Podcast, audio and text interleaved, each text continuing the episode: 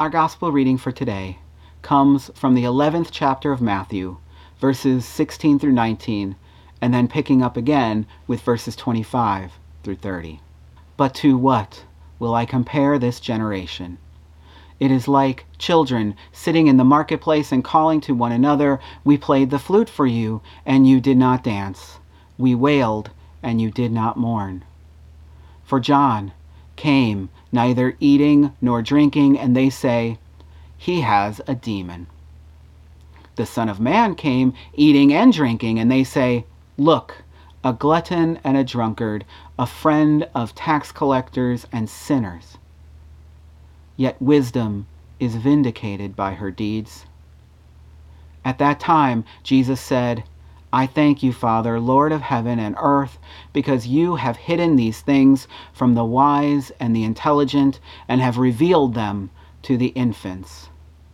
Yes, Father, for such was your gracious will.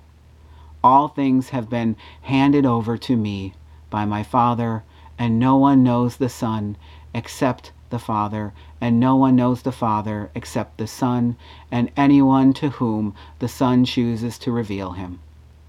Come to me, all you that are weary and are carrying heavy burdens, and I will give you rest. Take my yoke upon you, and learn from me, for I am gentle and humble in heart, and you will find rest for your souls. For my yoke is easy, and my burden is light. May the Lord add understanding to our hearing of the word. Let us pray. Gracious God, who sends people into our lives so we can learn more about different perspectives and your creation, hear this prayer. Let my words be spoken and heard in ways which are pleasing to you. In Jesus' name, Amen. As someone who keeps toys as my office knickknacks and watches YouTube videos with others who delve much deeper into that hobby. One of the things that is fascinating is people's different reactions to the package something comes in. Some reviewers will take a large amount of time talking about the box a toy comes in, how sturdy the cardboard is, the quality of the artwork, all manner of things. Can you see the toy completely in the packaging? Because I might never want to take it out, but I still want to see it. Or can I get it back into the package if I want to sell it later? You know, these things are more valuable if you have the item and the packaging, all of it in mint condition. I even watch the JHS Pedals channel about guitar pedals, and whenever he's speaking about a vintage pedal and has the original box for it, there's a little jingle edited in that sings, However, for other people, the packaging isn't important at all. What matters is the item inside. That is what was purchased. One channel, Toy Galaxy, makes it clear that he is an opener and will sometimes tear into boxes right on camera to the horror, I am sure, of many of his viewers. Collectors' different views of packaging are fascinating. But it's not limited to collectors, and it's not only for items we purchase. Packaging is about an image that's projected. For some people, it doesn't matter how valuable what's inside is if the packaging isn't to their liking. Or, perhaps better said, if people don't like what's inside, they'll find any reason to dismiss it. That is what Jesus spoke about in the beginning of our scripture reading for today. Jesus lamented the people of that generation, but in doing so, I believe revealed that this is something pretty familiar to any generation. The message is that people are just not moved. Jesus begins with a story of children playing flute and wailing, things inextricably tied to culture.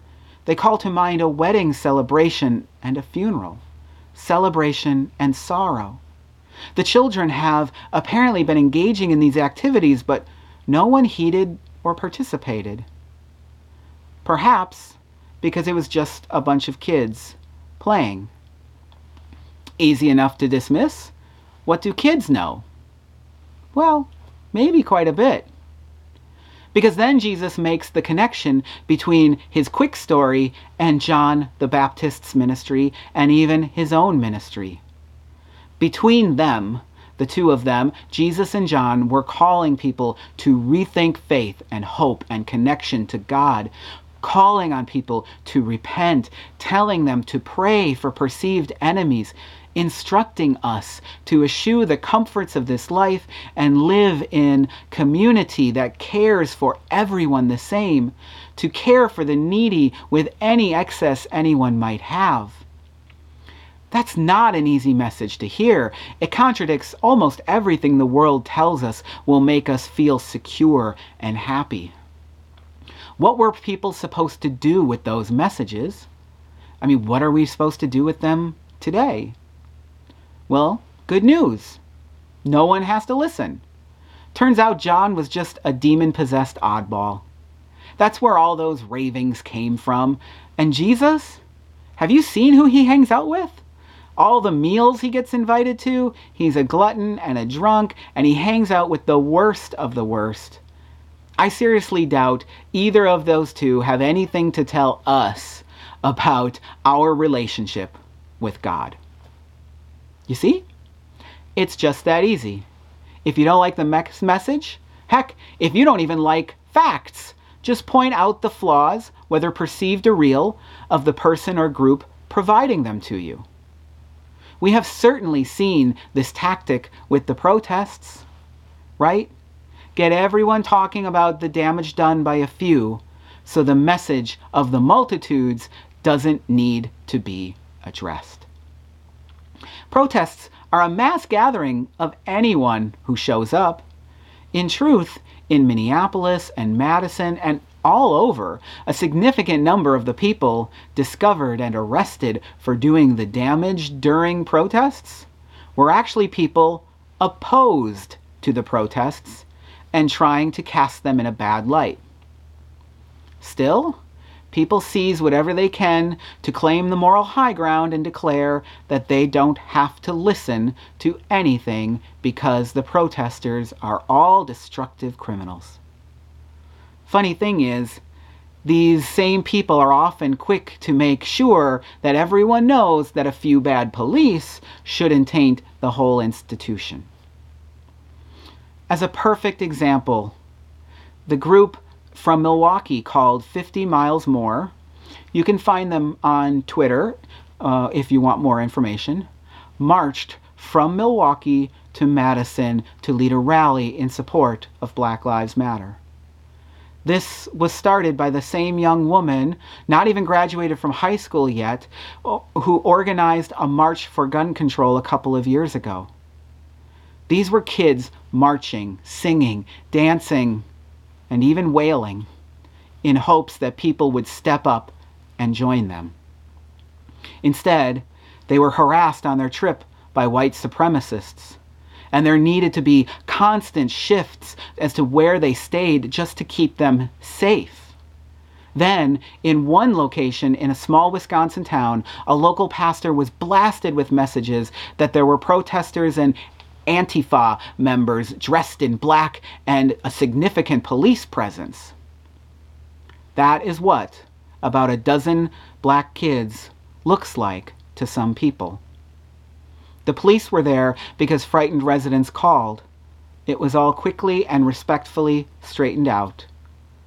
But a member of the community accused the church who was helping the kids of, quote, bringing this down on our community a few black youth asking to be treated equally, staying as guests in a local church as they pass through town, are seen as threats brought down on a community.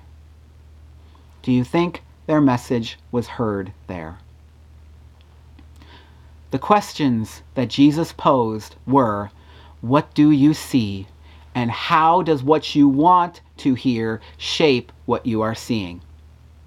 Jesus went on to thank God for hiding things from the wise and revealing them to infants. And I believe that has to do with children having fewer convictions they're afraid of discovering aren't true. Have you ever noticed that sometimes non Christians have a better handle on who Christ was and what he taught than many Christians do? I think that's because they are not invested in Jesus. Jesus can be a poor Palestinian Jew who told people to sell their possessions and give the money to the poor, that having earthly wealth made the path to, he- path to heaven nearly impossible, and that self sacrifice is what it means to follow Christ. People who aren't Christians, what do they care? That can be Jesus. It's people who claim Christianity, who want to cling to their comforts and prejudices, who turn Jesus into a blonde haired, blue eyed God that wants all of his followers to be rich and well protected. I don't know anyone who doesn't claim Christianity who thinks Jesus was good with any of that. But even with that, Jesus ends his message comforting those who need to be comforted. Come to me, all you that are weary and are carrying heavy burdens, and I will give you rest.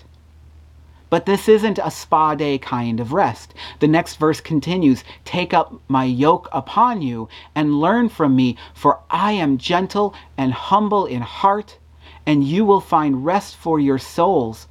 For my yoke is easy and my burden is light.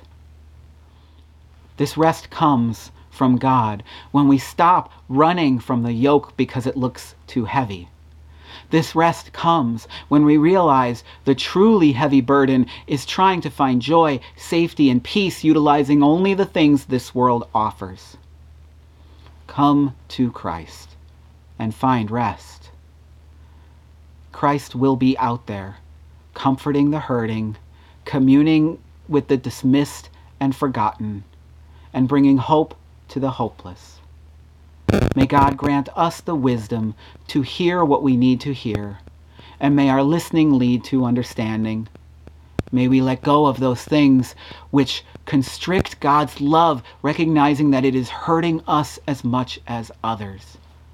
And may we dance with the dancing and mourn with the grieving, for in those places we will find God.